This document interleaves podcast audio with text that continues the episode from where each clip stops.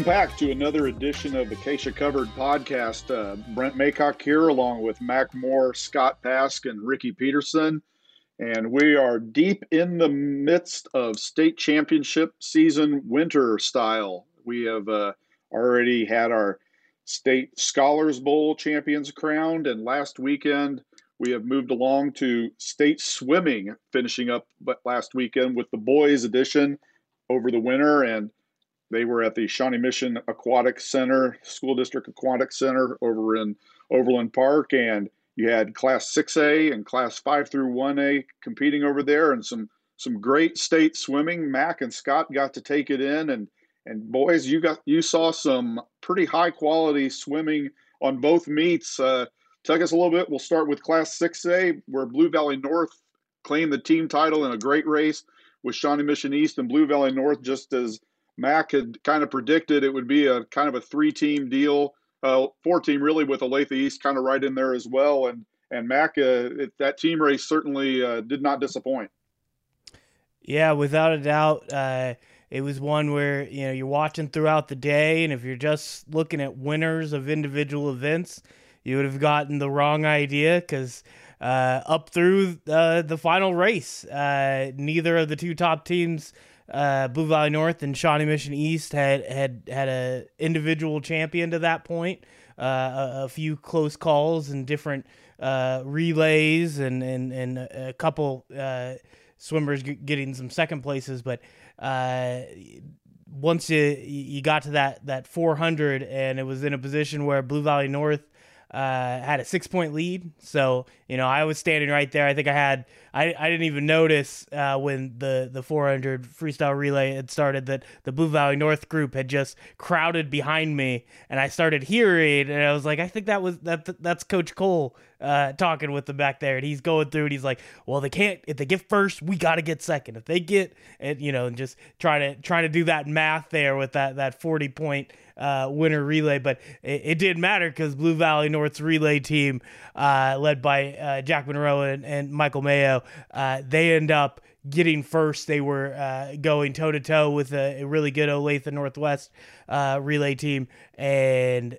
by the time you know they get to that that that last just fifty you could just see that you know uh, Blue Valley North went crazy. I turned around, shot some some photos, and got some video of it. But uh, they were going nuts because they knew at that point, you know, forget just winning that that team title. They were going to do it uh, the the best way possible. Uh, we got two of those. Uh, both classes end up being uh, take it all finish there. but Blue Valley North wins that relay, gets a a pretty solid win, and that's the first uh, state title for for Blue Valley North since 2014. So they were super excited.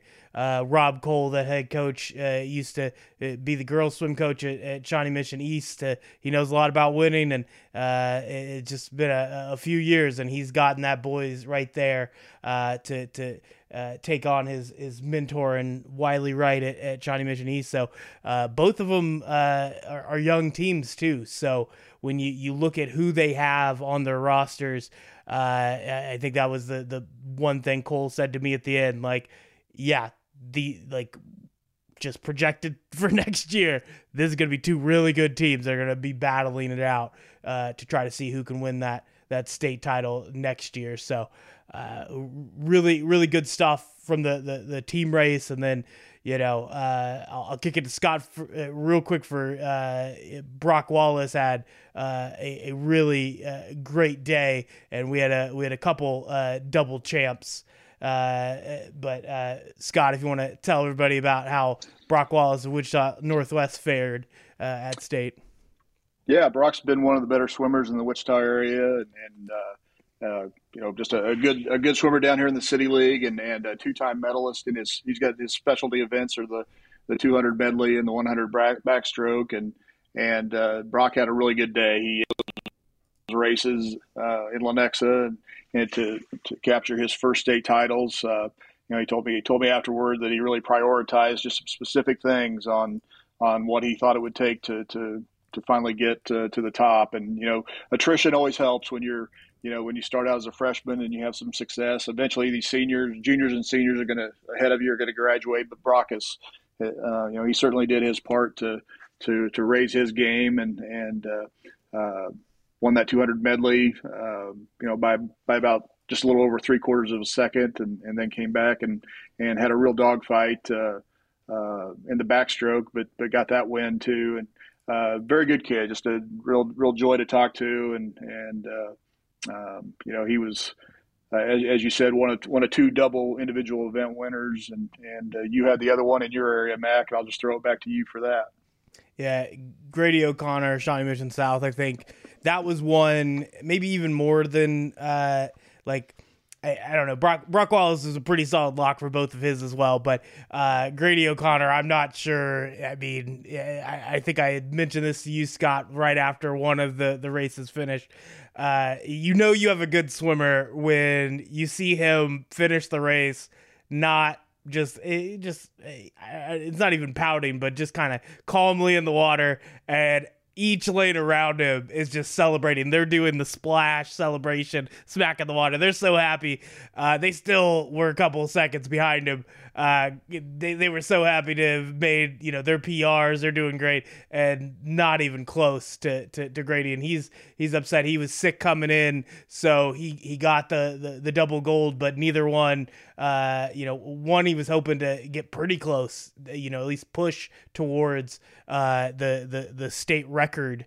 Uh, but like, he, he, he still had an amazing performance. One that he's he's looking as a as a junior trying to come back next year. He's hoping that uh, he can end up just uh, getting himself in that position to maybe maybe break a couple state state records. But uh, like you know uh, that uh, that sub uh, 140 uh, time in the 200 yard freestyle that I mean that definitely looked like something I, I thought w- you know we'd see from him. And then uh, it was just a little bit less but uh, he, he's definitely the type of kid that you know as he's looking forward to finishing out strong I can imagine another double gold and and maybe maybe a few records being shattered as he as he gets there. So uh, it, it's weird to think. I'm more excited for what he'll end up doing next year than just that. What was still a really great performance uh, from him in that one. Um, and then uh, I, I think you know, we were talking to teams earlier, and it was a, a, three or four team race. I think you know it was it was something where Blue Valley Northwest uh, had got themselves into the mix, definitely as the third team, and uh, that's exactly where they end up finishing. And a lot of that, uh, it, it, you had a really great uh, finish from a senior in uh, Will Christie in the 500 yard freestyle. Uh, he he just did amazing. That uh, ended up, uh, I think he was two seconds slower than his prelim time, and uh, still ended up being a, a, second and a half ahead of the runner-up Shawnee Mission East sophomore uh, Jack McClellan, and. Uh, you know, I love watching at the end of a 500 yard freestyle where, I mean, I, I partially it's because he went slower, but partially I mean he's just gas looking up at the uh, at at the scoreboard. So uh, just very very tired from that because that is a grueling race. And uh, you know, along with him was uh, sophomore Micah Churchill.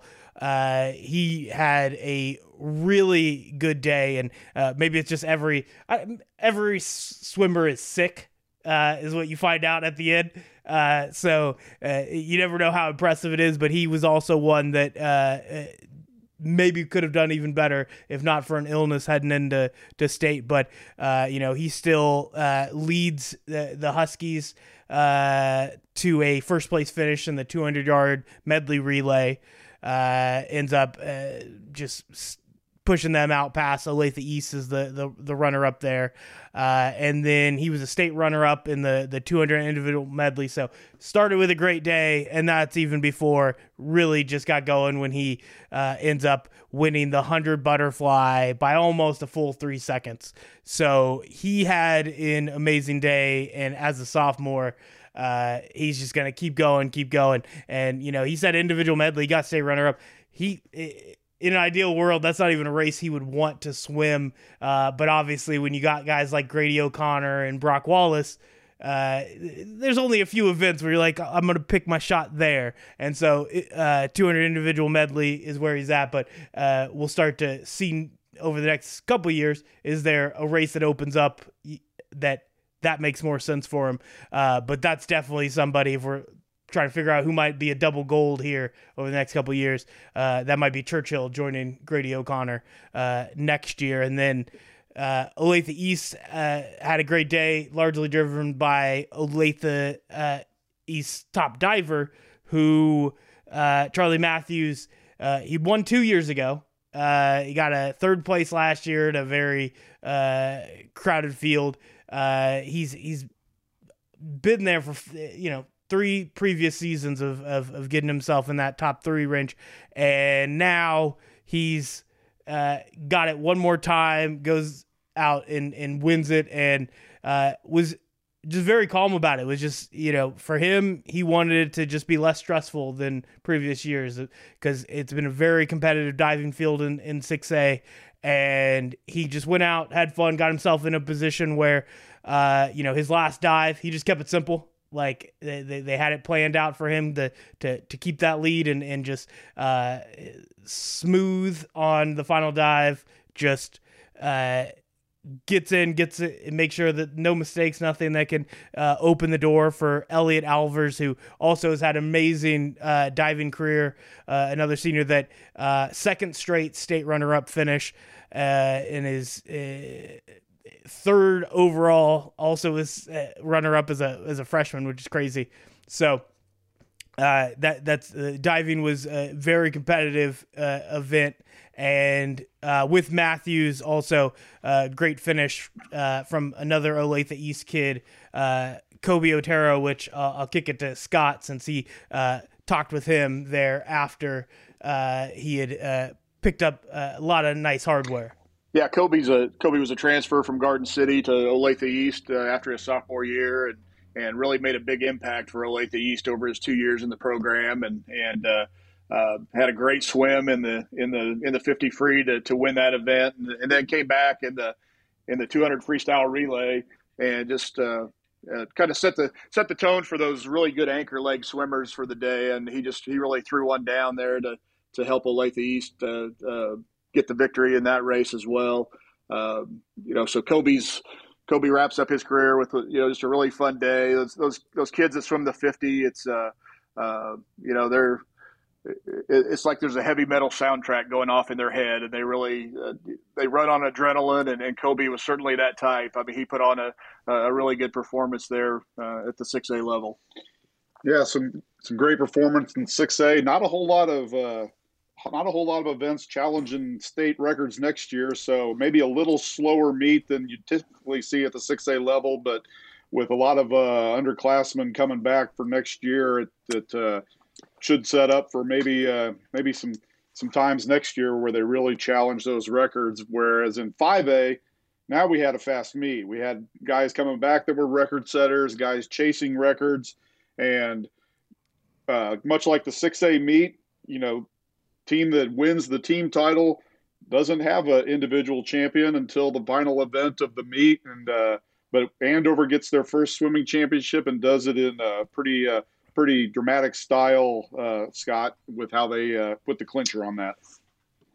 Yeah, you know, we talked in an earlier podcast about how Andover had been winning a lot of meets down here in the Wichita area uh, and doing it with their depth. I mean, they didn't they didn't didn't necessarily win a lot of events at, at any at any meet. I mean, they they they won their fair share, but but it wasn't uh, it wasn't a case where they just had that that absolute um, you know number one stud that could go out and just win, you know, win four events every meet or anything like that.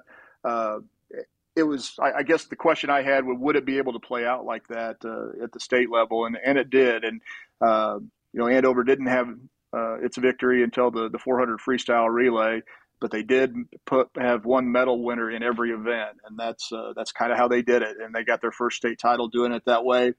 Uh, but what a final event that was! That 400 freestyle relay. Um, I'm I, my I have two adult kids who attended Andover uh, High School, and I, so I've, I've gotten to know the Andover Andover Central rival, rivalry a little bit. You know, have have an inside look at it, and, and those kids are friends, but the you know they want to they want to beat each other crossing the street. They want to be the first one to touch the curb. I mean, they will compete in anything, and and that's what it came down to in that uh, in that 400 freestyle relay. Uh, of course, Andover, Andover, Central had won the last two Class Five through One A team titles, um, and Andover entered that 400 freestyle relay already with the title wrapped up. I mean, they could have they could have sunk to the bottom of the pool and still won the title because they had a 43 point lead going into that event. Uh, but but what fans who stuck around were treated to was uh, probably uh, the race today in that 400 freestyle relay. Uh, Andover uh, with Sam Ellis anchoring them, Jonathan God, Eli Connard, and Ian Deffenbach were part of that.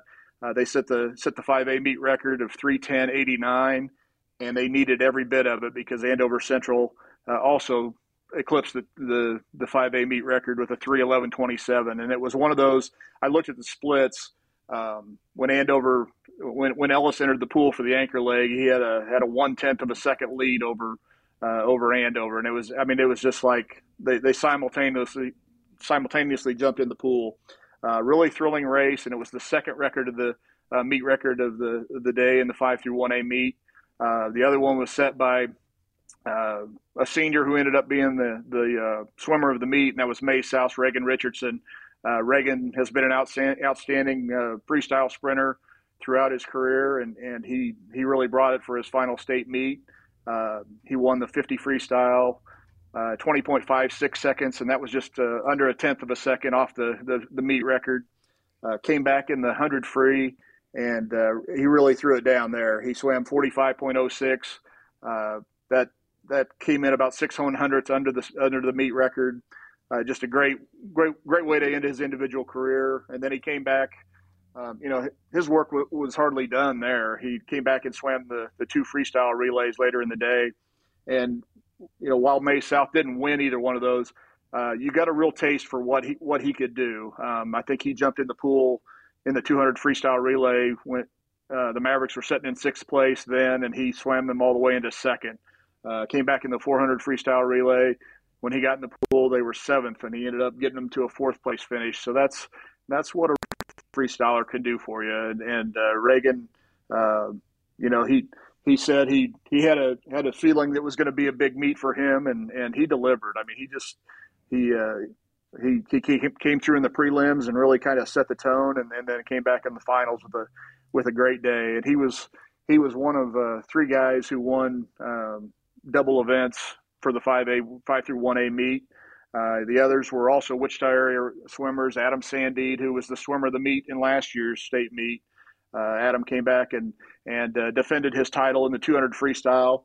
Uh, he had set a meet record last year. Didn't quite get there uh, this year. Uh, you know, he had cracked 140 in the 200 free a year ago. Ended up swimming just over 141 uh, on Saturday, but uh, a, a, dominant performance. I think he was three, over three seconds ahead in that race.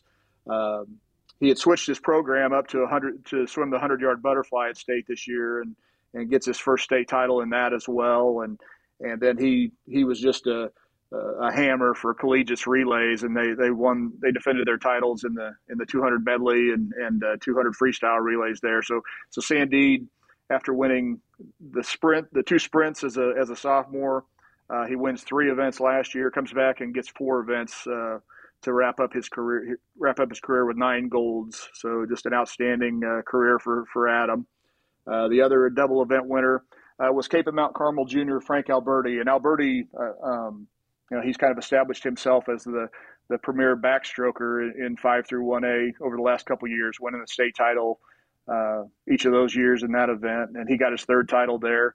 Uh, but also added his first title in the 200 individual medley, and really just showed his skill. He's a he's a really good underwater swimmer, and uh, the breaststroke is kind of his nemesis.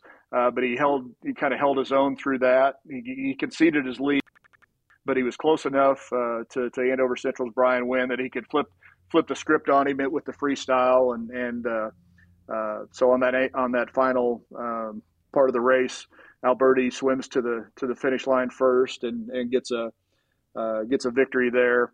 Uh, it was kind of a, a bittersweet probably weekend for the Kapaun swimmers. They were uh, they were disqualified from the 200 medley relay in the in Friday's preliminaries, and, and that one really cost them. It cost them a chance, at least, at, of a, at a team trophy. Uh, they end up finishing fourth place there, uh, behind Andover, uh, Andover Central, and Wichita Collegiate. Andover Central put up a, a, pretty game fight. You know, they, they didn't really let go of the torch very easily, and and Noah Kruger comes through and, and, gets an individual event victory for them uh, in the 100 breaststroke. So uh, it, it, just it, it's like all these really good Wichita kids kind of took their took their party up to, to Kansas City for the weekend, and uh, you know Wichita area swimmers end up winning 10 of the 12 events uh, in the five through 1A meet. Uh, the the outsiders, so to speak, were were uh, Lansing sophomore Zach Mendez, who won the 500 freestyle. Uh, you know, Jer- or uh, Matt could tell you a little bit more about Zach's story, uh, but but he he he, he came up with a big, and I'll, I'll I won't spoil Mac's Thunder there. I'll let him share what that was, and and then Aquinas is uh, Alex Moeller also wins the.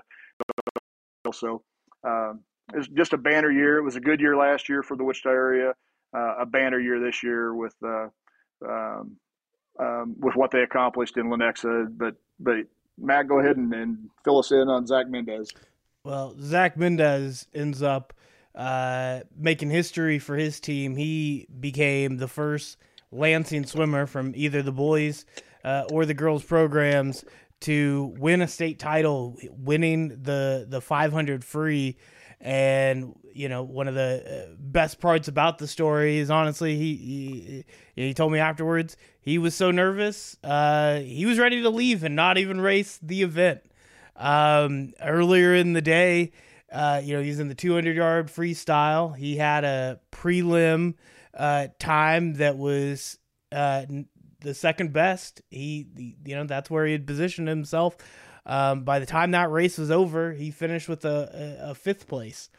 And uh, just kind of with the way that was going with the relay events, uh, you know, he just kind of was starting to get into his own head. And you know how the process works. Uh, when you, you finish the previous uh, race, uh, they'll end up doing the consolation for the next one for the 500 free, and then they do, uh, you know, the medal ceremony. And this is just all this time for for Mendez to just sit there and think about, you know, just kind of. It, it's not just about going out there and and and you know, uh, doing your best you know, like he he tried that earlier and it it, it didn't work out quite as well. So he's uh, he, he had the best time in the 500 free. It should have been a very confident moment for him, and said he was worried about it. And you know he. Maybe could have just walked right out that door instead of turning right on the, the pool deck to, to, to, to get into position. And he said, though, once he got to the block, all that nervousness went away. He was ready to go. He jumps in the pool, and sure enough, he just takes off, has a dominant victory there uh, to get that first state title. And, and, you know, he talked with his coach about it afterwards. Uh, you know, this is uh, something that he had kind of known, but it wasn't like his necessarily his goal. He was just trying to uh, keep getting better and better. And now he's had his taste of gold. He wants more and more and more. He wants to come back, and he's just a sophomore. He wants to try to win that 500 free a couple more times. Uh, maybe you know uh, that that fifth place uh, finish in the 200 free is probably going to push him for that event as well. He wants to come back and try to become a a, a double champ. And he's uh, you know I had different kids tell me different times. Some were taking two weeks off after this. Some were be like, I'll be back in the pool on Wednesday. And I asked him, you know, when he plans. It. He's Monday. I'm getting back in the pool Monday, which was a holiday. I don't even know if that's legal. Let's not tell KSHSAA administrators. Let's not let them know. I don't know. But he was planning on getting back in because he's hoping that he won't just be the first day champion for, for Lansing. He's to make it uh, a few more before his time is, is done there. Great stuff from the class five uh, five through one ME. Both both state swimming meets. Uh, a lot of a lot of great swimmers, a lot of great performances, and so we can put the books on state swimming for boys this year. We'll have girls swimming coming up this spring. And there's a lot of great swimmers coming back on the girls' side that we'll get to uh, as the spring season starts uh, starts up here in, in less than a couple weeks. Uh, I think they can start practice here uh, like a week from a week from this week. So uh, spring sports are almost already upon us, and winter sports haven't finished up, but we're getting close to wrapping up and with swimming done, we can now turn our attention to what has become wrestling week here for KSHSAA, uh, KSHSAA Covered and, and KSHSAA getting ready for girls state wrestling on Wednesday and Thursday, and then boys state wrestling on Friday and Saturday. And we'll start uh, taking a look at some of the girls' action. You'll have the Class 6 5A meet down in Wichita and at Park City to be exact. And then the Class 4 through 1A meet will be out at Salina. And Mac and Scott will be down at Class 6A. And you know we got a lot of champions returning from last year's last year's uh, state meet and some really great champions that are coming back when you talk about Olathe South, uh, Nicole Redmond, Bonner Springs, Olivia Steen, Leavenworth, Hannah Jackson, Olathe West, Michaela Rivera. Um, you got just some some incredible wrestlers coming back, and there's going to be some good meets. Guys in Class Six Five A, just taking a look at the brackets. Is there any one that really jumps out at you as hey, I want to get my popcorn and maybe get there early for uh, for the action in, in this bracket because it's just going to be a war. Yeah, you just you got to jump in at the 110 pounds. I mean, that is uh, uh, that one just jumps off the chart. It's got uh, uh, a two-time state champion in Larissa Garcia from Wichita North, uh, past champion in Anna Collins from Hutchinson, who won a, a state title two years ago for Wellington. Uh, and then it's got Sarah Zimmerman, who who has just been a consistent force. Um, you know, Ricky know, Ricky could tell you more about Sarah uh, out of Hays. Um, you know, she's she's won regional titles each of the last two years. Last year, won the regional, de- actually defeated uh, Garcia in the regional final, and then Garcia turned the tables on her uh, at the at the state meet last year to to win her second title. Uh, Zimmerman kind of set that script again uh, last week at the regional, and I know I'm still in your thunder here, Ricky, but but or, or a couple weeks ago at the regional, but she uh, handed Anna Collins her first loss of the season. Anna uh, had transferred to Hutchinson for her senior year and had had rolled through things unbeaten, had an unbeaten streak that went clear back until you know to her sophomore year, um, and hadn't lost since then. And and uh, Zimmerman uh, was able to get a late pin in that in that match gives her the top seed for that bracket. And I think that's, um, you know, when you if you're trying to handicap that that one, that that Sarah gets to sit on the other side of the bracket from from Garcia and Collins, and and I don't know that that can be understated. It's a um, it's it's not going to guarantee her a, a, state title necessarily, but but it's just going to be one less fish to fry, so to speak. If if uh, you know if chalk holds in that bracket, uh, it, that's really the one. You know, if you're you're trying to engage in in girls wrestling and, and, check out check something out. Really pay attention to that to that 110 pound bracket at, at six five eight. I mean, they're they're outstanding champions, and that's kind of I, I, guess the thing I'd say, Brent, is that's what I've noted. We're, this is our fourth year of the the KSHSAA sanctioned state girls uh, wrestling tournament. I think right now we have a crop of, of wrestlers who are are kind of uh, you know, there, there have been trailblazers who have already graduated, but this is the first crop that's gone through uh, first group that's gone through all four years now, and and so there's some household names in the in the sport. Um, and to me, I guess uh, that 110 bracket is where three of them really, really, uh, you know, really stand out. Yeah, Ricky. Uh, you know, Scott touched on Sarah Zimmerman. She's she's a great story. Her brother's obviously an outstanding wrestler as well, and and uh, you know, I think she's looking to make a little history on, her part as well. Yeah, yeah, she definitely is. Um, you know, in talking with Sarah, um, and in a little bit, I think we'll play an interview with her. Um, you know, a big thing with her with her is just getting. She said just the mental focus. Uh, you know, l- last year she at times she said she kind of got a little, you know, frazzled maybe. Uh, you know, l- let the moment get to her a little bit. And this year, I mean, she's just been rock solid all year all year long. Uh, battle tested. Obviously, the the win over Collins was was a huge win for her. And then uh, you know she and she beat Josiah Ortiz, who's a who's a reigning uh, champion at Class Four through One A.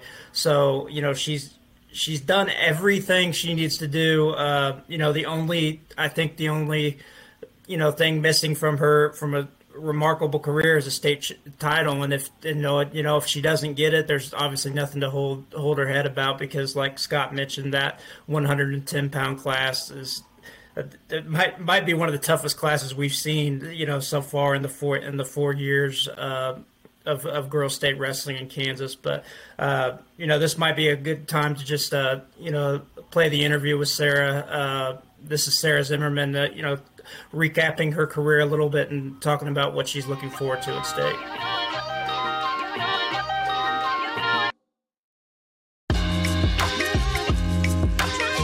Can you talk a little bit about the regional final and you know how you're able to get the win there? Um, I was just in the right mindset that day. I was, well, I was kind of preoccupied because it was Indian call, and I had to get back for the dance. But I was just, I wanted that win, and mm-hmm. just because I think the week before she beat me mm-hmm. in the Rocky Welton, so just getting that victory back mm-hmm. felt good, and then being.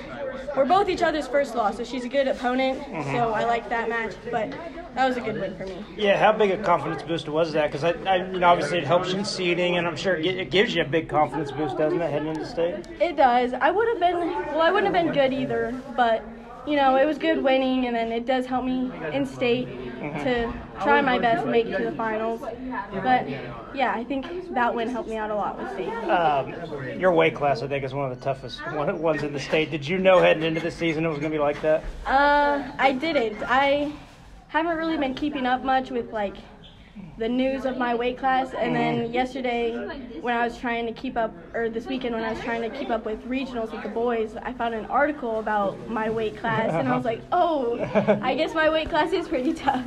Um, as a competitor, I mean, you you want to beat the best, don't you? I mean, do, you, Yes. do you kind of do you like having that challenge? I guess. I do. It does make the win feel a lot more worth it in that I earned it. So, yes, having those good opponents to go against in the close matches makes it feel more earned. Um, you know, do you like having that familiarity with? Obviously, first, you know, you got to take care of business in the earlier matches. But do you like having familiar, familiarity with the other girls, kind of knowing what to expect, or would you rather, you know, face new new opponents? Um, it depends, cause you know, with certain opponents like Ortiz, I've been wrestling her since I was seven, and those are still close matches for us. But you know, we know each other's moves, so it's always until the last minute for those, and then we just know what to expect. But then also getting those new opponents and just working different moves because they're different wrestlers. Um, just how much do you think having that experience of wrestling in the finals the last two years? I mean, how much does, does that help you knowing, you know, the state format and all that? I mean, that that that, that helps too, I'm sure. Um, it kind of helps with the nerves, you know, just because I've been there. But you know, then you get in. The nerves kind of build up as you go throughout the day, and if you do make it to the finals, you're just sitting there waiting.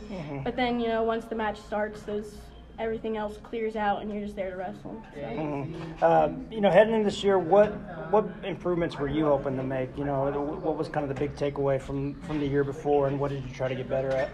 Um, I think just getting out of my own head because that was my biggest um, difficulty last year. I was always just getting in my head, making myself more nervous than I should be, and you know I think that's that was a big thing during the finals because I was just too tense and the nerves really got to me, and it's just me fighting with myself. So that was my big thing this year, and then you know working, just improving. Um, you know, and what what's it been like to see the girls wrestling grow? I mean, how does how does this year kind of compare from a competition standpoint to when you were first starting out as a freshman? I mean, I'm sure it's got a lot tougher. Yeah, it definitely has, and it just makes the experience more fun with just a team in general. Just because we had a pretty much a full roster this year, so that makes you know you have more people to cheer on during the tournaments and just more to look forward to, and more partners in the wrestling room to make you better. Um, do you change anything up in your approach when you're getting ready to, to, to go to state? I mean, is what do you kind of focus on? You know, here in the, the last few days heading into it. Um, I mean, I keep it pretty much the same because my routine doesn't really change. Like, I work out on the weekends, and we sometimes I'll open up the room to get an extra workout. But you know, it's just staying in shape and then working on the moves I need to. Because once it gets down to this line, it's just working on the little things that can help us make it to the finals. Being a senior, I mean, do you do you try to soak up the experience anymore? Do you think about it that way? Um, it hasn't really hit me yet, the senior feeling, but I feel like it definitely will after state. And it's just, I feel like all the emotions are going to come to me at once just because I haven't really experienced or felt like this is my last year with my team, and mm-hmm. I'm not going to be able to do this again next year. So, mm-hmm. are, are you looking to wrestle in college? I am. I'm uh-huh. gonna. I'm signing. I've committed to Simpson College in mm-hmm. Indianola, Iowa, and then I'm gonna sign with them March 1st. What kind of stood out about them, and why did you decide to commit to them? Um, well, I went over there. I visited there over Christmas break, so the campus was kind of empty. But they showed me um, what they could and all of that. And then the coach is um, an alumni from Iowa, and so he's a really good wrestler. And he just they just made it feel very welcoming. And then they have a really great facility for wrestling as well. Thank you so much, Sarah.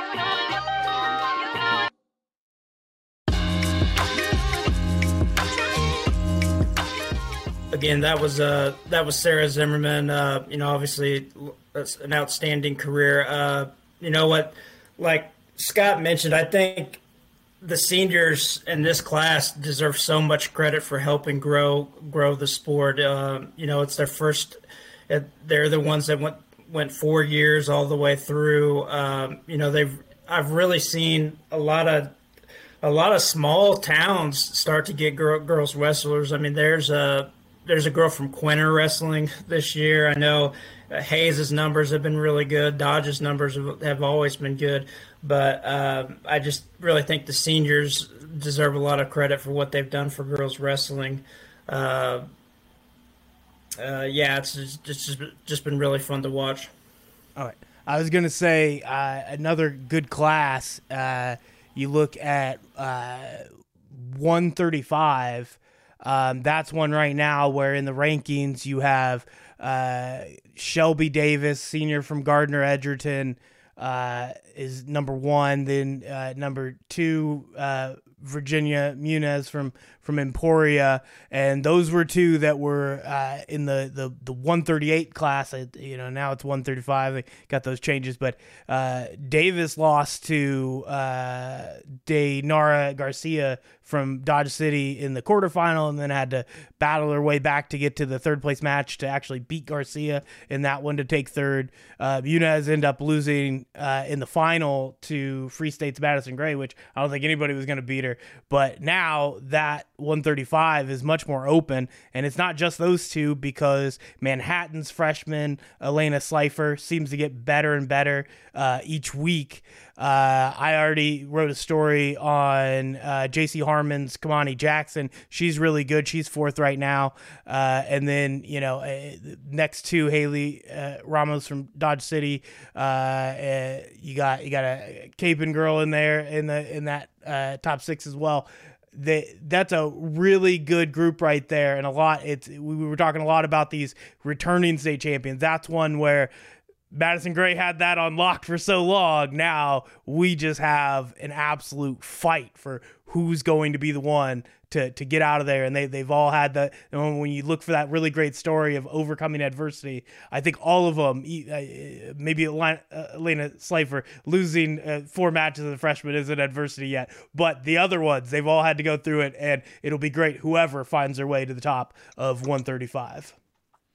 Yeah, I agree with you, Mac, on 135. That that weight class is loaded. When you look at Alexis Fredrickson, who was fourth at her regional last week, she beat Munoz a couple weeks ago at the Centennial League meet. And I mean, she's got Haley Ramos right off the bat from Dodge City. And that's going to be an outstanding match and one that really could um, play a huge role in what happens in the team race with Dodge City and Washburn Rural, kind of the two favorites to really battle it out for the team title this year. Alexis Fredrickson is no one to sleep on. If she upsets Haley Ramos, which is entirely possible in that match, that sends shockwaves through the whole state tournament. I mean, if you're if you're there for the first round tomorrow, that's a match to watch because Fredrickson is very capable. Uh, you talked about Slifer, you talked about Munoz. I mean, those guys, they've got, those girls have gone back and forth all year long beating each other. You know, Slifer beat both Fredrickson and Munoz to win the league title.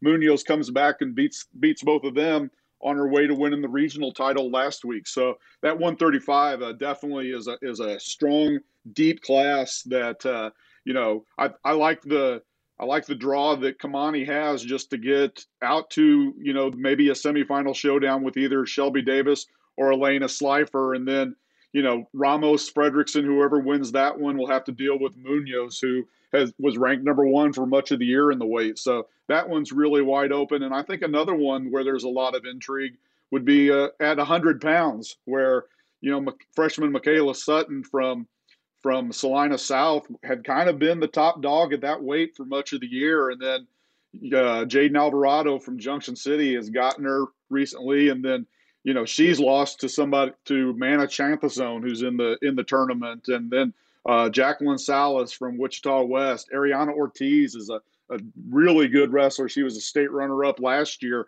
from KC Turner. So I think 100 pounds is another one where we could see some interesting stuff, especially.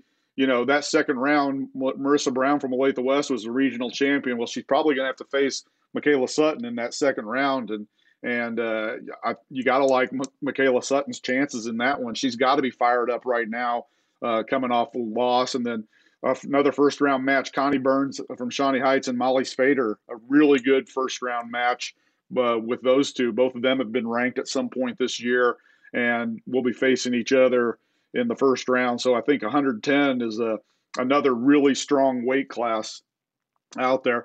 And then you just look at it overall there's nine nine returning state champions in the six six through six five A field this year. When you talk about Amara Asa from Derby, who had Scott had one of the great I think believe it was Scott, wasn't you, that had one of the great pictures, or was it Mac? One of you two had just an incredible picture of her reaction after winning the state title last year. Uh, um, you know, she's back at, to win at 105. You got the the champs Larissa Garcia and Anna Collins at at 110. Nicole Redmond at 130. We haven't even touched on her. I mean, she's one of the most dominant wrestlers the state has seen. Uh, two-time champion already. Um, Ashlyn Goodwin of of Goddard is a is a former state champion. Sage Rosario hasn't lost since coming to Kansas. She you know was a late arrival last year, coming in from Georgia where she had won a unsanctioned state title and then moved to moved to Kansas with her family for military reasons and stepped in and won league, won regionals, won state last year, and has been absolutely untouchable this year. I mean, you want to talk about someone who just goes out and physically manhandles everyone she sees. That's Sage Rosario. And then maybe the best wrestler, girls wrestler in the state, pound for pound. I I I would have a hard time arguing this with anybody. I think Olivia Steen of Bonner Springs is as good a female wrestler as this state has had and that includes Madison Gray. Madison Gray was outstanding. She was as good as there is. Olivia Steen is the exact same way. She is just so dominant, and I mean, she just takes top ranked contenders and makes them look like newbie first year wrestlers. Then Michaela Rivera from Olathe West, also a dominant wrestler. And then Hannah Jackson's a great story from Leavenworth. You know, she began her career at 190 uh, took second at state as a freshman at 190, then moved down to 170 and took second to Olivia Steen that year. Last year, she cuts all the way down to 143, beats Goodwin in, in the semifinals and wins a state title there. This year, she's moved all the way back up to 235. And she's undefeated there and has beaten the number two ranked wrestler three times already this year. So, Hannah Jackson, a great story. So, we've got a lot of really, really quality wrestlers and a lot of really quality champions in Class 6 5A this year. And it, uh, every year this the girls meet, it just keeps getting better and better in terms of. But you know, the first year too, you if you showed up with a winning record and you kind of had a clue about what was going on, you were going to be pretty high up on the medal stand. Now you might be a really good wrestler and you may not make the medal stand at all. I mean, it's just girls wrestling is just exploded in terms of not only numbers but quality, and and I think we're going to see a lot of that this weekend. Um, turning our attention to Class 4 through 1A, again, so many state champions are back there. Nine there in that classification as well. Um, so we have nine returning state champions in 6-5A and nine in Class 4 1A. The only two time returning champion is Kendra Hurla from Rossville. She was undefeated last year and winning at 120, where she's won both of her weights. This year she's got one loss, but her only loss she moved up a weight class and wrestled Gabby Coppas of Clay Center, who is only a returning champion and undefeated in her high school career. So you got uh, a couple back-to-back state champions. Ricky touched on Josiah Ortiz a little bit and talking about the 115 in Class 6A. You know, 115 in class in Class 4 through 1A, I think is going to be just as good as the uh, as the as the tournament in Class 6A when you look at Ortiz is the defending champion, and she's got an undefeated girl that she had to beat last year in the state titles in Leanna Landreth. And, and Ricky, you can talk a little bit about this 115 class too. Um, you know, we got Kira Lecoq is 30 and one on the season from Rossville, and she's ranked number five. You're 30 and one, and you're ranked number five. That tells you how deep that 115 weight class is in class four through 1A. And I mean, Josiah Ortiz is an outstanding wrestler, and both her regional matches, I mean, the semifinal and final were both really, really tough, tough matches for uh, Adrian Wynn from uh, Joaquini Trigo. Uh, I thought she wrestled a good match against her in the final. Uh, but yeah, Josiah knows how tough that that weight class is. Uh, obviously, she's looking forward to it.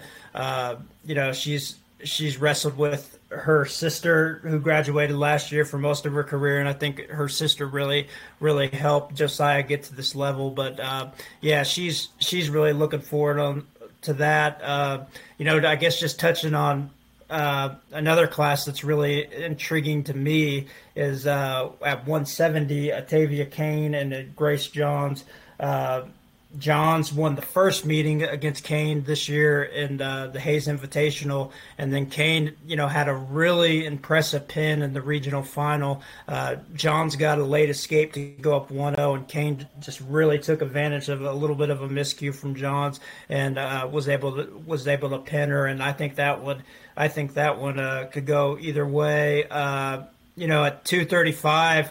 I think Michaela Michaela Miller is obviously the favorite. She's she's uh, undefeated. She's been dominant, uh, but she's still going to have to go through Sierra Rawson, who's a, a, heck of a heck of a wrestler herself. I think those two met up in the semifinals last year, and it was a really really close close match. Uh, and then, you know, from my area, I'm excited to see what um, Jaden Nye can do at 135.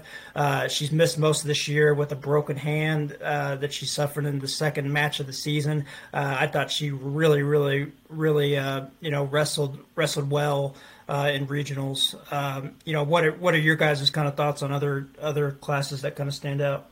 Definitely, you know, even going back to 115 real quick, you know, four four wrestlers in the 115 weight class have one loss or less. That's just insane. That is just crazy. Layla Tyndall from Fredonia, 21 and 1.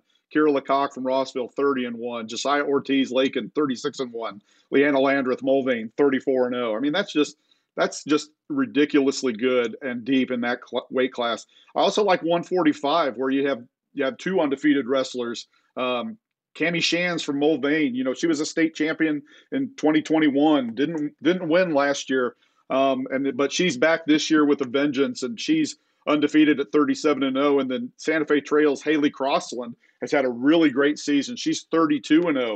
So you got two undefeated wrestlers in class, in 145 pounds, and then Destiny Gonzalez was a great wrestler last year. Uh, really pushed Allison King of Oskaloosa in the 155 pound champ. Um, in the 155 pound semifinals last year, and then King went on to win at 155. But she's got one loss this year. It came to uh, Haley Crossland earlier this year at the Baldwin tournament, and so uh, I think 145 is another weight class where there it's really uh, really strong, really deep. Um, you, other returning champions to look at: Holly Thatcher is one of two returning state champions from Oskaloosa. She won at 100 pounds last year, has moved up to 105 this year, and and has had a great season. Uh, Allison King, her teammate, 155 champion, 155 uh, this year, and her only loss came to Sage Rosario. So uh, she's got a really strong resume as well. Uh, Satori Bosserman from Oakley was a state champion in two, 2021. And Ricky, remind me, last year I don't I don't even know if she got top four last year, if I remember right. She uh, she was in a tough weight last year, and and uh, it just shows that you know she won 101 in 2021 and wasn't really close to uh, sniffing the finals last year. Um, and then you'll. Yeah, I, I I think there was a time this year where she wasn't ranked. I mean, she was doing everything she needed to do, and she wasn't even she wasn't even ranked, and it, it just shows you how deep that class is. But I think now, even now, I think she's ranked fifth. But she's definitely she's definitely not somebody I would I would want to want to face early on because, like you said, she has that championship pedigree. Yeah, in, in her weight class, Brianna Ross from Erie is 29 and one. Her only loss last year came to uh, Isabella Ortiz at state, and so uh, Alyssa Kalovich of Chapman's also very strong in that in that weight class. Uh, other returning champions, we talked about Josiah Ortiz, we talked about Kendra Herla from Rossville, Gabby Coppice of Clay Center, Cami Shans, Allison King, Emily Schweitzer of Buhler uh, won in in 235 in 2021. She's at 190 this year, so another returning champion. And then you know undefeated wrestlers uh, total. Uh, there's a lot of them in in girls this year. If you look in in class 4A, one, two, eight undefeated wrestlers: uh, Sheena Garcia of Winfield, Leanna Landreth of Mulvane, Gabby Coppice, Clay Center, Jaden Nye of Russell, Cami Shans, Haley Crossland, uh, Mulvane and Santa Fe Trail, Emily Schweitzer of Buhler, Michaela Miller, and in 6-5A, five,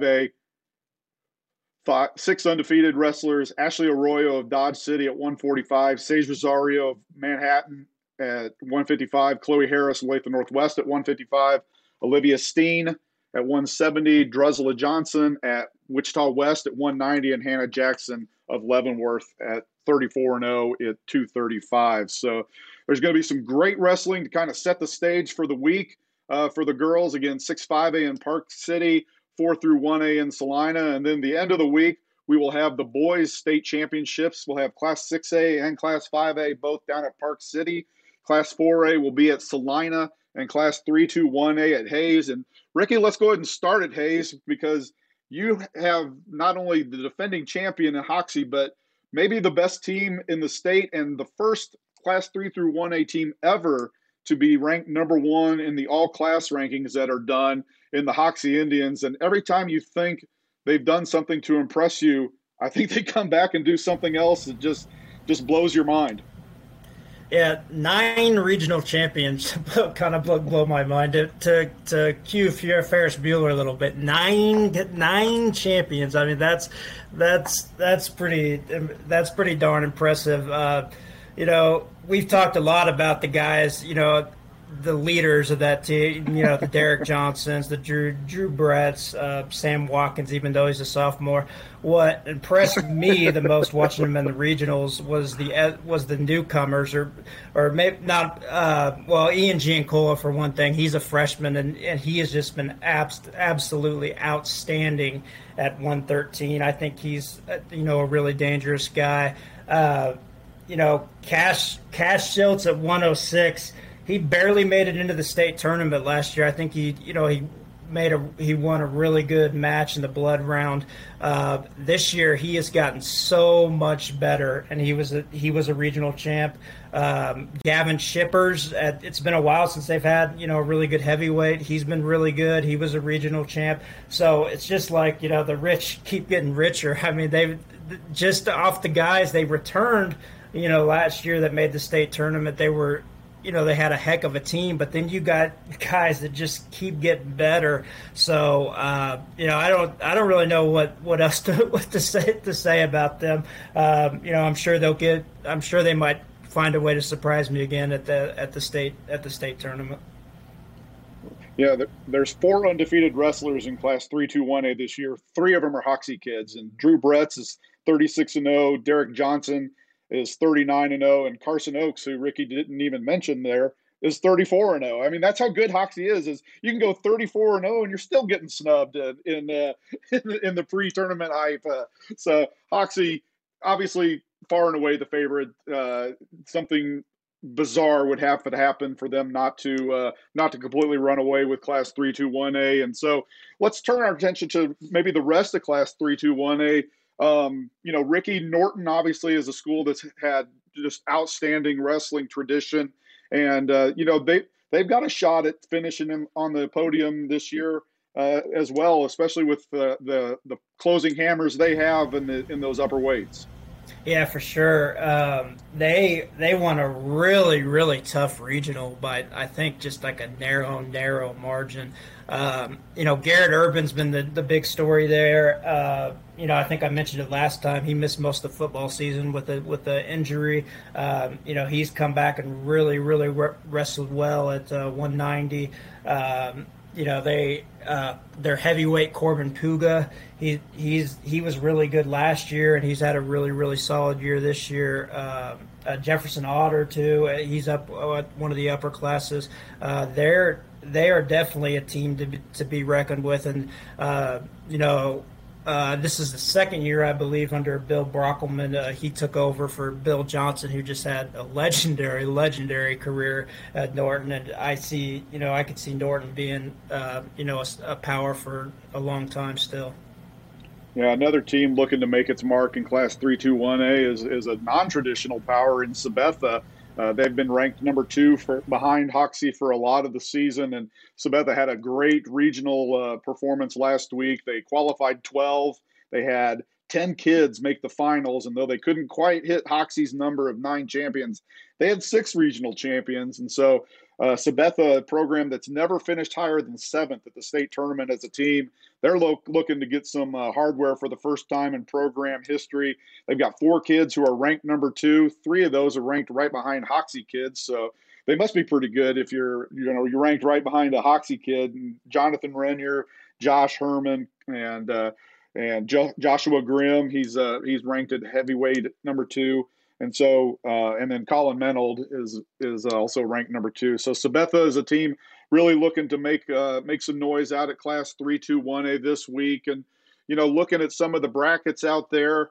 Um, there, there's a few that jump out at me. I'm really curious to see uh, Brogan Monty of uh, Beloit. He's a freshman at 106 pounds. He's undefeated this year, 37 and 0. Kind of carries the banner for the for being the only non-Hoxie guy to be undefeated out at the state uh, out of the state tournament this year. And so, um, any Ricky, any weight classes that aren't uh, Hoxie dominated that really really strike you as hey, this is one that we really want to kind of keep an eye on just to see what's going to happen?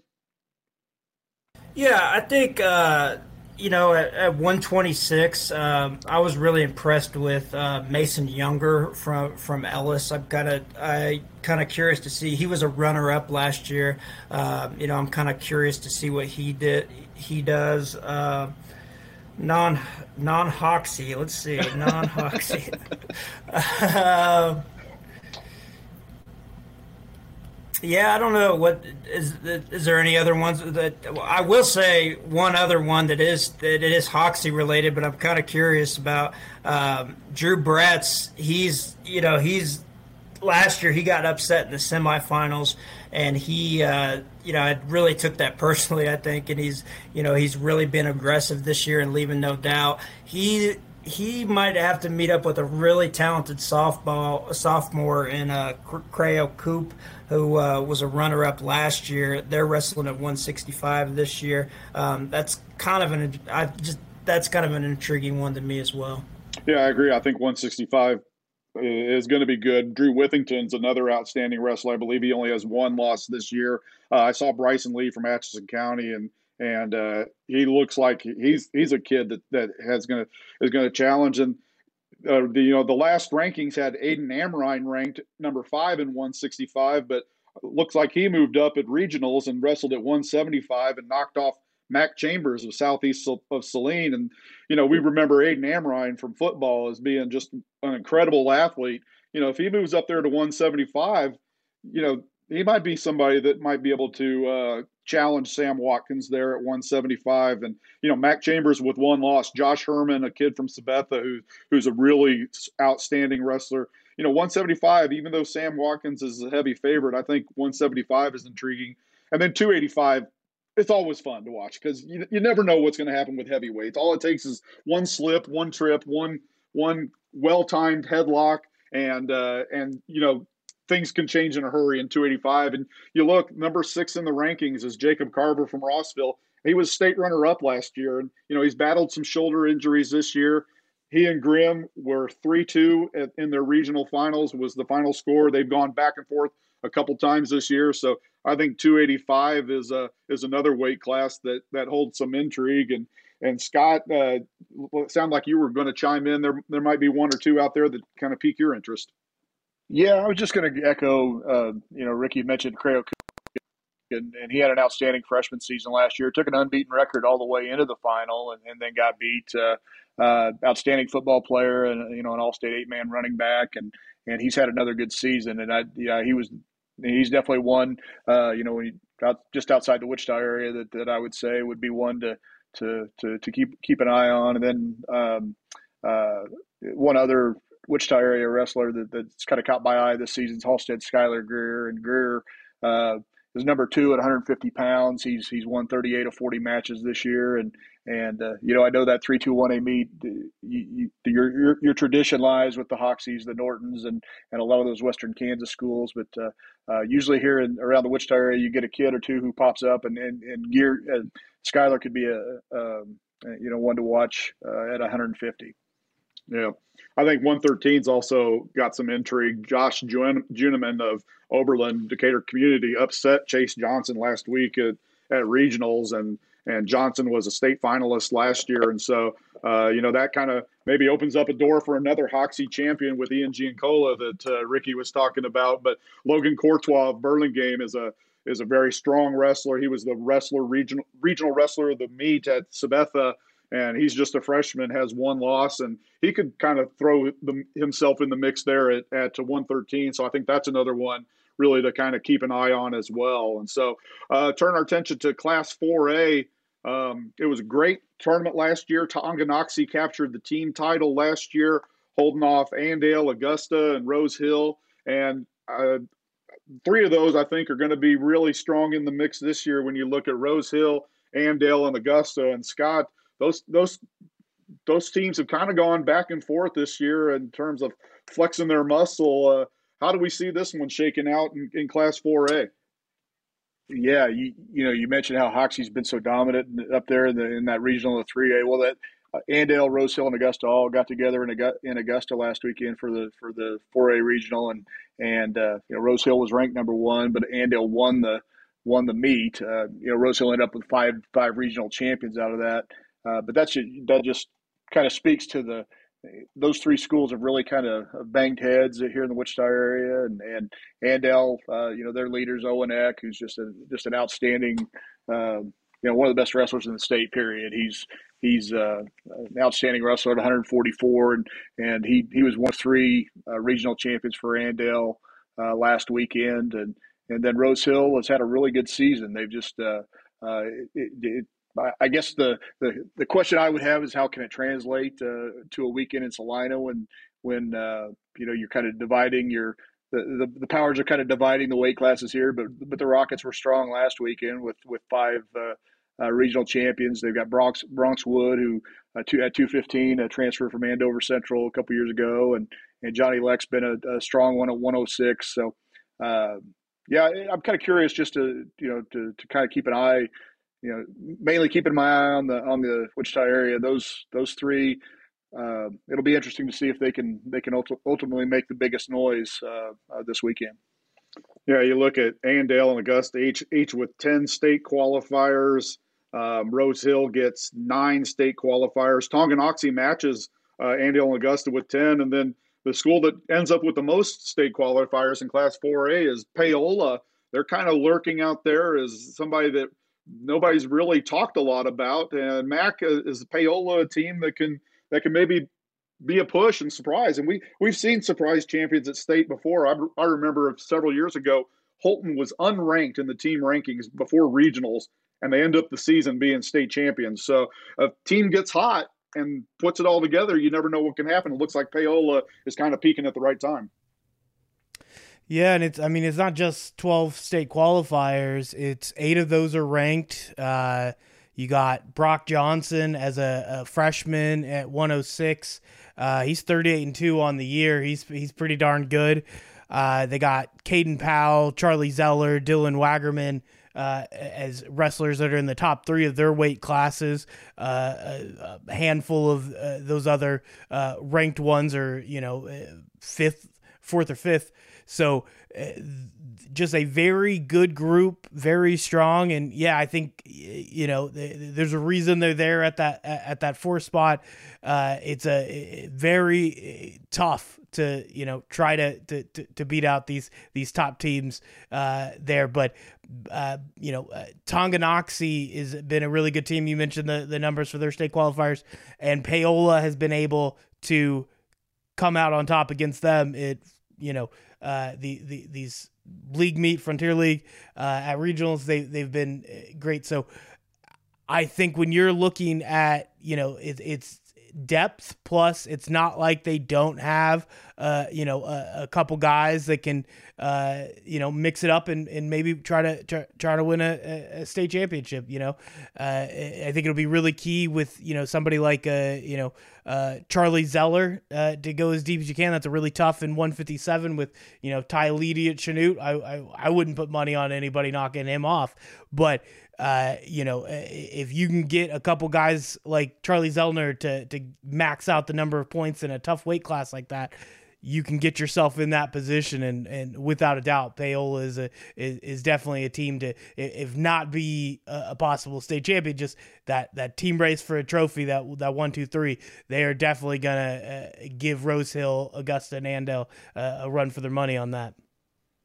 You know, you look at Class 4A, Owen Eck of Andale is the only undefeated wrestler in that class, but we do have six returning state champions uh, back in Class 4A. Um, Owen and Owen Eck will have to face, probably have to face a returning state champion, a two-time returning state champion, in fact, to win his title in Tucker Sell of Abilene. So that makes 144 an intriguing weight class uh, already there. Owen and Tucker have already wrestled twice this year, and Owen's pretty much handled Tucker Sell, but you just you know when you get to the state tournament, I've seen I've seen matches of between guys who have got butted heads over and over, and one guy dominates, dominates, dominates, and all of a sudden at a state tournament in a state final, the the the, the complexity of the match the, it just changes, and and all of a sudden maybe he's wrestling a little safer, wrestling more not to lose, or or is, has the other guys learned something and is kind of held back maybe to so he could use it when he needed it the most. So I think uh, you know if Owen Eck and Tucker Sell do work their way out to meet each other in the 144 finals, it could be very intriguing with both of them, you know, trying to go after those multiple state championships, each going for their third state championship, and both of them are juniors, and you know that's you know you want to be a four-time state champion. That's that's every kid's goal when he gets to high school. Is I want to be a four-time state champion, and and both these guys are on that path, but it's not going to not to continue for one of them. So I think if that championship uh, materializes, actually, it looks like they're going to meet in the semifinals if uh, if the bracket holds out the way it is. So uh, what a semifinal match that w- will be uh, if if those two can make it out there. So. Um, you then you look at Marcus Terry. I think 126 is a very interesting uh, weight bracket there.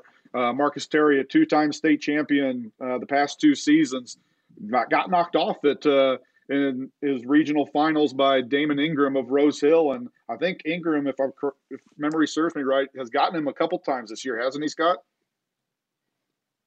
Yeah, he got him at the Rose Hill Invitational. He's got him gotten gotten him here a, a couple times this month, and and so that yeah, you, you kind of mentioned that theme of of uh, one guy having the upper hand on another, but not not necessarily guaranteeing that will be the case. I I have got to think Marcus Terry will go to will go to Salina very determined to, to you know if he can get that matchup again to to turn the tide because Ingram has been a real thorn and, and really one of the reasons that Rose Hill has kind of uh, you know ascended to uh, to the top of the 4A rankings. Damon Damon has been an outstanding performer this year and and uh, you know two victories over Marcus Terry tells you all you need to know about his his ability and uh, that's definitely one to you know one bracket to keep an eye on. I would say at 4A. Yeah, and, and Marcus Terry, a potential second round matchup against Abilene's Chris McClanahan, who was a state runner up last year. So just the road to get back to the finals uh, looks like it's going to be a tough a tough path for Marcus. Uh, other returning state champions, you got Johnny Leck of Rose Hill, who won last year at 106. Uh, you know, Mac talked a little bit about Brock Johnson. Those two have kind of been ranked number one and two all year at in 106, and they're on the opposite side of the brackets. So that could be a uh, you know a potential championship showdown. Uh, Mac also mentioned Ty Leedy of Chanute and and not putting money uh, against anybody beat on, on anybody beating him. Last year, Ty got upset, not just in the not even in the semifinals, in the quarterfinals. Uh, Pratt's Coda Dittman stunned him in their quarterfinal match, and so Ty definitely goes back to Salina with some uh, serious motivation on his side. So uh, if he was tough to beat before, I bet he's going to be extremely tough to beat when he gets back to Salina this year after what happened to him last year. And then the other returning state champion, Scott City's Colin McDaniel.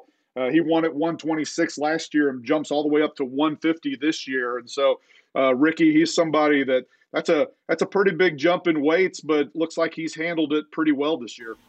Yeah, yeah, for sure. That that that is impressive. Um, uh, yeah, uh, yeah. Um, I don't think I have much to add to add to that. Well, he uh, he got beat at regionals, so uh, you know he's he's going to be determined too. You know, Augusta's Cannon Carey is uh, one of those really good wrestlers at that weight class. Noah Bailey was a state finalist. That potential uh, Bailey McDaniel matchup in the second round there, and then the winner of that would get probably Cannon Carey of Augusta. So that side of the bracket really loaded for uh, on that side. Kind of opens things up for Sheldon Martin of Paola on the top side of that bracket to make some noise. Uh, you know, he, he was a regional champion along with Thomas McIntyre of Wamego, and then you know, just looking at maybe some of the other brackets in in Class 4A, I think uh, you know there's just some really balanced brackets. 132 with Tonganoxie's Braden Braden Moore, Augusta's Calvin LaPlante, who was a state runner-up last year. Uh, that's a really good weight class. You look at uh, 165, Jaden Fletcher from Holton was state runner-up to Sam Elliott last year. He's got Andale's Ian Ode uh, Brett Clay Center's Brett Loader, Tonganoxie's Colton Bruceman are some of the top guys in that one. And then you know to go back to 285, that's always a always a great weight class. Uh, you know Willie John Morales was ranked number one going into regionals. He loses to Rose Hills Mylan Colvin, who was uh, just a beast last year. Both those guys are sophomores. Uh, that that's potential there for a, a good uh, a good potential rematch there. And then Baldwin's Jack Harvey has been an outstanding wrestler this year. Uh, was a state runner-up last year to Gabriel Bailey, who's now graduated from Tonganoxie, and he's had a great season. I, he only has one loss, and I can't remember who it came to, but it was very quality loss. And then turning our attention now to Class 5A, which will be down in Wichita. And uh, last year, it was Goddard, which last year, the year before that, the year before that, the year before that, keep going. This year, if Goddard's going to keep this streak going, they've got a lot of work to do, Scott. Yeah, what what were you doing in 2014? I don't remember what I was doing. I, Goddard was starting a streak of uh, state uh, 5A state team titles that year, and and uh, they, you know, we've talked about this before. They've been the they've been the gold standard uh, for 5A wrestling for for for several years now, and and uh, had a great senior group last year, and but uh, and still have some good wrestlers. There's going to be plenty of, of Goddard victories at, at the 5A state tournament this weekend, uh, but but the the depth has kind of shifted toward uh, toward Maize, and and Maize is. Uh, uh, you know, maybe primed to, to carry the torch. They they qualified 11 wrestlers for state this year. They've got Connor Paget, who won a title last year, and Aiden Flores, who was a runner-up.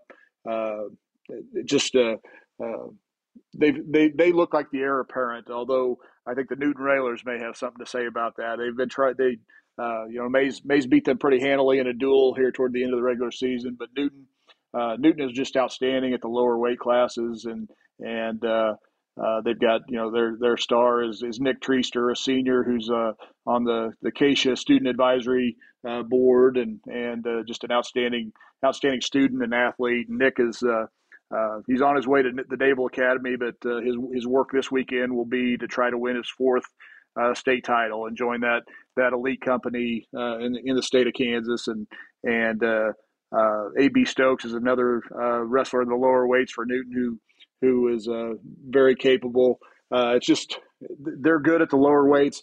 It's just can anybody match Maize's depth this weekend? I think, and Maize, uh, you know, up the middle weights, uh, and that's where they're really strong and and uh, have high finishers. Uh, you know, from from the regionals, you know, a lot of a lot of champions and second place finishers. They've got uh, Nikayla Shabazz, a past state champion, who's wrestling at 138. Uh, Camden Paget's another really good senior leader for them. Clayton Bowers, uh, Ronan Wunsch will be in the hunt at 190. Uh, just a uh, you know Cody Eubanks at 157. So so Maize has a lot of guys who who kind of uh, as I mentioned in the last podcast, they just kind of look like that those Goddard teams who have just kind of loaded up in every class and, and bring quality at, at every class, and that's where they're at this year. Uh, so I'd really expect um, really expect a good team battle there. Individually, down here in the Wichita area, Andover Junior Adam Mackey has just been outstanding. He's he's 47 and one this year. Uh, he pinned Shabazz at, at the uh, to win the regional title at, at Andover. He's one to watch uh, at 138. And then uh, Nathan Fury, uh, the Kapaun Mount Carmel senior, uh, he beat Wunsch in the finals at, at 190, and he's 43 and one. And and Fury has been he, has been knocking on the door to, to to win a state title, but he's in that outstanding weight class at 190 that that is that is so deep. Uh, uh, but but it, yeah, that'll be it'll be a fun fun fun class to watch. There's a lot of guys who have a lot of experience uh, in that class, but uh, I would probably if you're going to um, you know put pen to paper, I would say Maize probably is the favorite going in. Yeah, absolutely. Uh, and Nick Treaster going after his fourth state title this year. He's the only guy that this year could win a fourth state title. So uh, looking to make history in a family that is as historic as it as it comes in uh, in Kansas wrestling history. And you know, Scott, you talked about it. Newton number going into regionals, number one at 106, number one at 113, number one at 120, number one at 126. So uh, their lower weights are killers. But then Maize comes back number three at 132, number two at 138, number two at 144, number two at 150, and number five, six at 157, number three at 65, one at 175, four at 190, and just on and on, one at 215, just on and on and on. And so uh, it's going to be uh, certainly those two schools pack a lot of punch. And then, you know, the, the other team that really has a lot to lot to going for it is St. Thomas Aquinas uh, Mac. They've got some great wrestlers, and when you look at Dylan Elmore and Sean Carroll, both of those are ranked number one in their weight classes. Yeah, Aquinas, and I think we've talked about it on uh, previous podcasts. Uh, they have a, a, legit group there, nine state qualifiers. Uh, you have four regional champs. Uh, Elmore is a returning state champion. Sean Carroll at 190 lost uh, in the finals last year, so that's been something. Uh, I, I, know he's he's so focused on trying to get back and and and get that state title. Uh, they just a a bunch of uh, really talented guys, and you know I, I, think when we were talking earlier about 4A and you know it's kind of And Tonganoxie is iron sharpening iron in the uh, Frontier League for them. Well, you have Aquinas, and then you also have Blue Valley Southwest, and that's iron sharpening iron in the EKL, where they get to face a bunch of really good uh, 6A teams as well. And Blue Valley uh, Southwest actually ended up winning the EKL, and Aquinas got fourth. And then we get to regionals, and actually, let me find the number because I don't want to get this wrong. Uh, but uh, in the the regional. Uh, I'm just gonna get it wrong because I can't find it. I two points, three points that separated Aquinas from Blue Valley Southwest. One, two in the team race. Uh, you know, eh, both really good groups. And since I've already talked about Aquinas on previous ones and pointed out to all the the top guys, I'm gonna go through the the, the Blue Valley Southwest list. They get uh, three regional champs with Lucas Scows, Cole Cronk, uh, Torin Forsyth. Uh, just really uh, talented guys uh, that, you know, you, you look at uh, Cole Cronk uh, you know, in the in the same camp as a as a Sean Carroll, just a machine uh, on the mat. Uh, don't blink, matches in very quickly with him, uh, and he, he he's somebody who's got the strength and the speed and the technique. Uh, similarly, uh, Torin Forsyth uh, you know, sometimes you think at 285, you think the heavyweight classes are ones where it's just going to uh, be a lot of a lot of weight being thrown around, and you know, it, it might be a little bit slower. Not when uh, Torin's on on the mat. He is an extremely fast competitor at 285 and he's one that you know I, I think early on in the year i think both cole cronk and torin forsyth were dealing with injuries early on and it took a while for him to get going but once they got going uh, they've been really really good uh, of late and when i say get going Cole Cronk just means he's 19 and 0. Uh, his slow starts were still all wins, and Torin Forsyth uh, is 37 and one. So when you got those, uh, you know, top end talents, I think Aquinas and Blue Valley Southwest, uh, they got the depth. They got enough guys uh, going to state. They can get themselves, you know, in into that that group. And uh, you know, if I was putting, you know, you talked about teams that were unranked. Uh, I don't think Aquinas is coming out of nowhere. They're third. They've been around there all year. Blue Valley Southwest has moved into that eighth spot in the top 10. But I, I, honestly think if, if they get the, the right things fall their way, they can get themselves into that uh, team race conversation as well. So should be very exciting to, to, to see what those groups do uh, at state. Yeah, Cronk, as you mentioned, undefeated this year, one of two undefeated wrestlers in 5A listed on the website, although the other one is defending champion Zurarch Tungjaronkul from Emporia. And I seem to remember him losing to Derek Johnson at a meet earlier this year. And I know maybe he stepped up a weight class, but am I wrong in, in remembering that those two faced each other out at like Dodge City or somewhere earlier this year and, and Derek, yeah, Derek beat him? They did. Yeah, yeah, So I don't know. Yeah, they did. Uh, yeah, he moved up. Yeah. Okay, so I guess you don't count that match. Uh, on, on I think he moved up, uh, and so I guess I guess that doesn't technically count against his overall record. They have him listed as 34 and 0 on the website, but uh, I mean losing to Derek is still like winning. I mean it's it's one of those deals where um, I, am sorry. I know I said Nick Treaster was the only one going for four. Derek Johnson also going for four um, in Class 321A this year. And so I, I misspoke there. I apologize there. But when you look at uh, returning state champions in Class 5A, we mentioned Nick Treaster going for his fourth. He's won at 113 and twice at 106. This year at 120. You got Jet Schwartz, who was the 106 champion last year. Now he's up at 126. Uh, Nikhilin Shabazz of Maize won at 113 in 2021. He's now at 138. Uh, Zurarch from Emporia at 150. He was at 145 champion last year. Goddard Zach Wesley at 157. He won 132 in, in 2021. Dylan Elmore at 165 from St. Thomas Aquinas was the 160 champ last year. And then Connor Paget Amaze at 175. He was the 170 champion last year. And so, uh, Class 5A, we've, we've uh, exhausted uh, pretty much everything there. And then turning our attention to Class 6A. And uh, Washburn Rural is the two time defending state champion. But I have a feeling that we're going to have a new champion this year after Rural had a pretty solid regional, not probably not the best regional that they had hoped for, and they finished sixth at their super regional that they were that they hosted last weekend with Derby coming out on top there, and Derby looks to be the favorite to uh, get back to the top of Class 6A this year, Scott. Yeah, you know, I, I, what struck me about that regional is Derby ends up with 13 state qualifiers out of the regional, wins the regional title by six points over Garden City. So I think uh, that that tells me, you know, yes, they will be the favorite. Uh, does that make them a lock? I don't know. I that that was that just kind of is what blew me away is that the the the team competition was that close, and yet Derby's going to be loading up the bus, uh, you know, heading to Hartman Arena uh, this weekend. But they have the, the, Panthers have had a great season, and, and you know they set number one in the KWCA 6A rankings right now.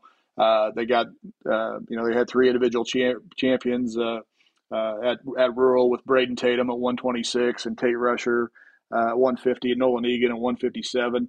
And you know Tatum and Rusher have have had a you know Rusher's a, a state champion at 138 last year, trying to get one at 150 this year.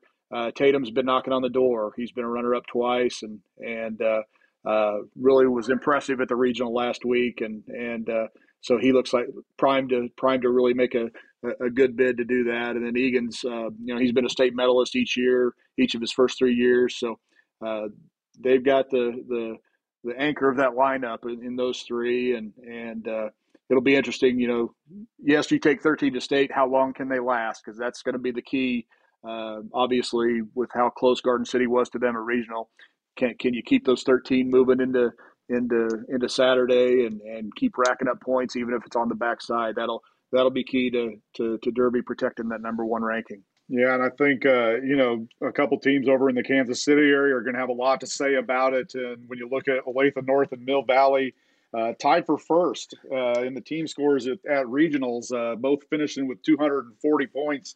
And you know Mill Valley was 5A last year.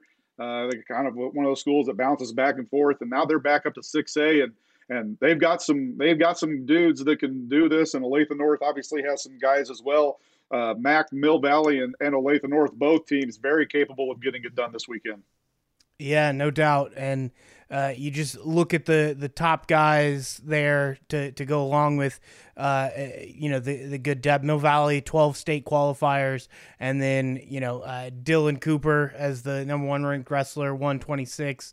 Uh, Colin McAllister, number one ranked wrestler, 150. And, you know, I, I think the other thing, you know, not to keep jumping ahead, but I mean juniors, so uh, you got to have the potential to have them a couple more years, and that's most of the guys that are in uh, the rankings. They're just a bunch of juniors for this Mill Valley crew.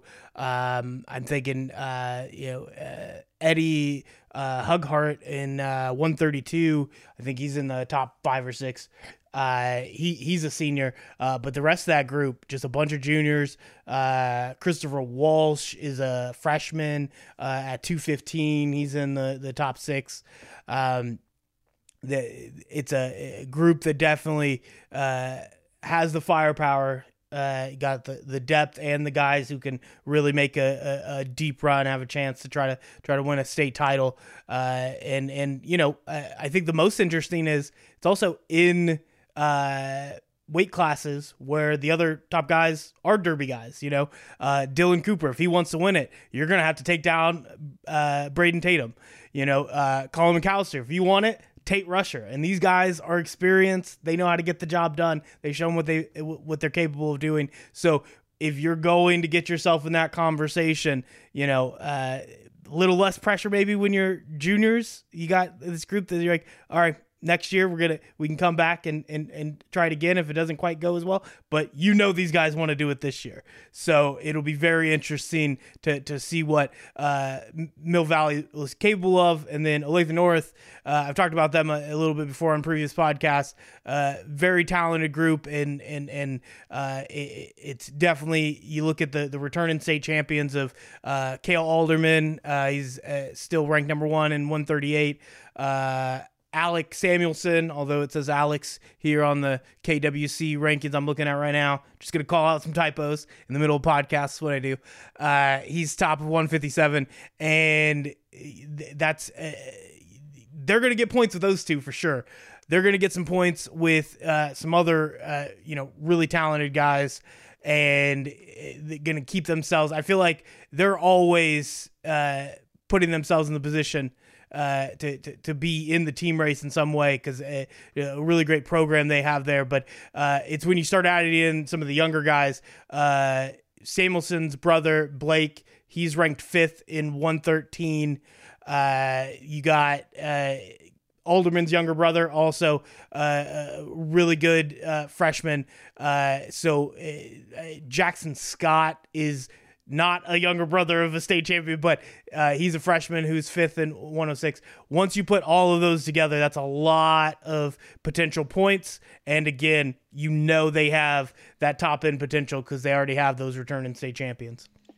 Yeah, looking at Class 6A, uh, the regional that was held at Washburn Rural had some had some interesting uh, upsets at that at that regional. When you look at uh, Braden Pacheco of Garden City was ranked number one at 106 going into the regional. He gets upset by Caleb uh, Hutchinson of Manhattan, which isn't a huge upset. Caleb Hutchinson has had a great year for Manhattan as a freshman and has really gone out and, and proven it against the best of the best uh, earlier this year at the Newton Tournament of Champions. I believe he beat three two kids that were ranked number one in their respective weight classes on his way to winning winning that title there. So, uh, but that was an, a little bit of an upset. You look at at 113, Washburn Rural's Easton Brocksterman uh, got a major decision over Ezekiel Witt, who beat Brocksterman in the in the state championship match last year at 106. So that was an upset.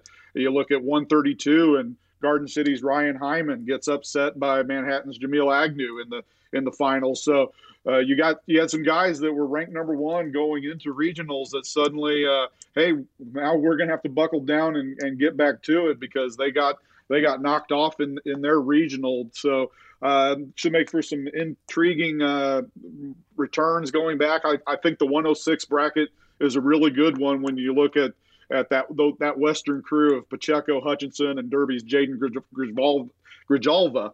Uh, the, all three of those guys are just great wrestlers. And then right up at 113, uh, Ezekiel Witt was a champion last year at 106. Nolan Bradley of Free State was a champion at 113. And Easton Brocksterman beat them both last week at regionals. So uh, 113 is a great uh, a great weight class. And then I just like the the names in the 175. You got Luke Barker, who's undefeated, returning state champion, two time state champion. One as a freshman, didn't win as a sophomore, won last year as a junior. But then the number two ranked guy is Ty Hammers. I mean, if you're a wrestler, Ty Hammers is like an ultimate wrestling name. Like, dude, my name's Ty Hammers. I'm coming at you. And then you got right behind him. And I can tell you, he delivers on I that think name. so. I saw he he throws the hammer down. and then you got Peyton Neptune in that in that weight class too. So you got a Barker, a Hammers, and a Neptune in that weight class. So let's just go to 175 just for name value at least there, and then. Uh, I, I Oh, think yeah. the Oh, 190 yeah. weight class is a, is a really good one too. Tristan Juarez from Liberal was a beast at regionals. Uh, went out and just was was awesome. Roman Loya from Dodge, Alan Cheras from Garden City. Those guys were all at the regional too, and and uh, and Juarez ended up winning there. And then 215 could be pretty interesting too, where Miles Wash was ranked number two going into into regionals, and and he lost in the semifinals at at regionals, and so he didn't even make it to the finals there. So I think 215 is a good weight class. You look at it overall, there's a lot of returning champions from from the past couple years. When you look at Nolan Bradley and Ezekiel Witt, uh, Free State and Junction City both at 113. Kale Alderman of Olathe North at 126. Tate Rusher, or Alderman's at 138, one at 126 last year. Tate Rusher at 150, one at 138 last year. Alex Samuelson of Olathe North at 157 was the 152 champ last year. Luke Barker of Dodge City, 175. He's won at 170 and 152 in his career. Matthew Markham was an upset champion last year. He knocked off Olathe South's Blake Jarrett in the finals last year. This year, he's undefeated. And then Sebastian Lopez of Garden City at 285, the defending champion there. And so, uh, some great champions. Uh, Matthew Markham from Free State has had a great season. He's undefeated. Mac, uh, he looks like uh, he took last year's title and has run with it. Yeah, and I was I was gonna say with uh, that that kind of uh, reversal of positions where Markham was dead set on taking down Olathe South's Blake Dre. He was, and you know, uh, we try not to report too much on anything that gets a little, whether it's personal or just kind of uh, kids not taking the high road. But I know Markham was not happy with kind of the way Jure was very confident, which he had a reason to be. The kid went nearly two whole years without losing a match, and so Markham just so energetic when he got that victory. And I mean, it went down to the wire in that match. Uh, like that to to see that and to see this year now he's the undefeated. He's got he's the the you know uh, going to be the hunted or the one with the target on his back. It'll be very interesting to see how guys like Miles War.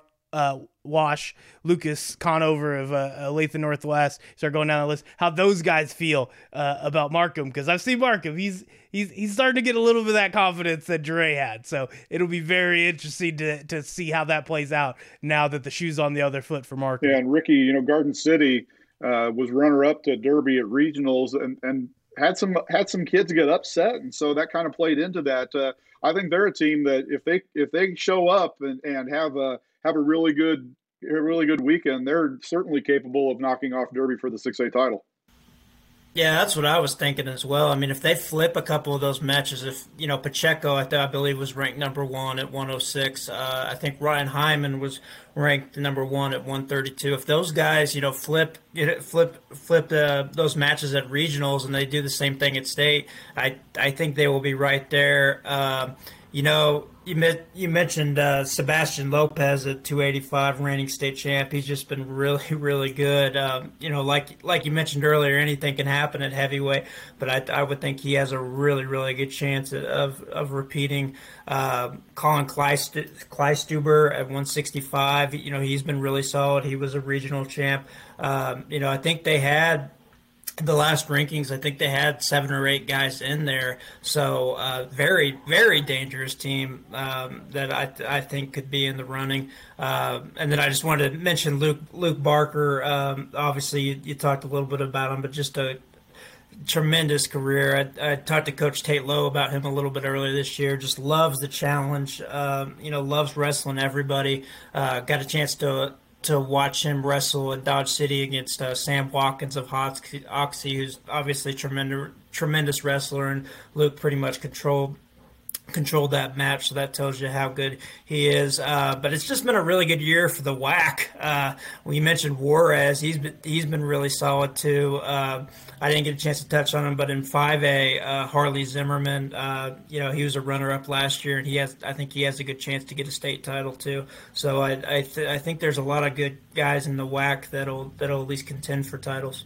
Yeah, and I think uh, on along the lines with Luke Barker, he probably goes in with a little bit of I don't know how what what the best term is. You know, I'm sure he and Damian Mendez were extremely close, uh, being you know longtime wrestlers in that program, and especially that high end level wrestler. And so I'm sure he's going to carry some of some of Damian's memory with him into the state tournament this week, and and really will kind of wrestle wrestle a little bit for his fallen brother there. You know, Damian Mendez obviously tragically passed away during the summer um, one of the one of the best wrestlers the state's had in the last couple years, and uh, and so I'm sure all of Dodge City's kids, when they get to state, there's going to be a little something extra in, in their tank, just uh, just remembering Damian. Yeah, yeah, for sure. Obviously, a loss that was a loss that was felt all all throughout the state. Um, and yeah, I can't I couldn't say it any better. I'm sure I'm sure they'll be wrestling with the memory of Damian this this week. Yeah. All right, so that sets up State Wrestling Week. Get your Vision Quest soundtracks on loop, and we get ready to go. Um, you know, 6A, Park City, 5A, Park City, 4A, Salina, 321A out in Hays for the boys, for the girls, 6 5A in Park City, 4 through 1A in Salina. Girls on Wednesday, Thursday. We start bright and early tomorrow morning at 10 a.m. We'll be ready to go to hit the mat, and good luck to all the wrestlers out at your state tournaments this weekend. Hope uh, hope you make it to the top of the podium. And with that, we will uh, we will wrap up this week's episode of our KSHSAA Covered podcast. We usually come at you every two weeks, but we're going to sneak in another one next week just to wrap up state wrestling and preview state bowling, which will be coming up next week um, in Wichita and we'll touch a little bit on what happened at state wrestling and talk about state bowling before coming back again in two weeks with a basketball state preview podcast uh, highlighting all the state uh, basketball tournaments that'll be coming up. So we'll get you again next week. You get a, a double dose of us uh, here coming up soon. Thanks for tuning in to our KSHSAA podcast for Mac Moore, Ricky Peterson, Scott Paske. This is Brent Maycock saying we'll see you next week.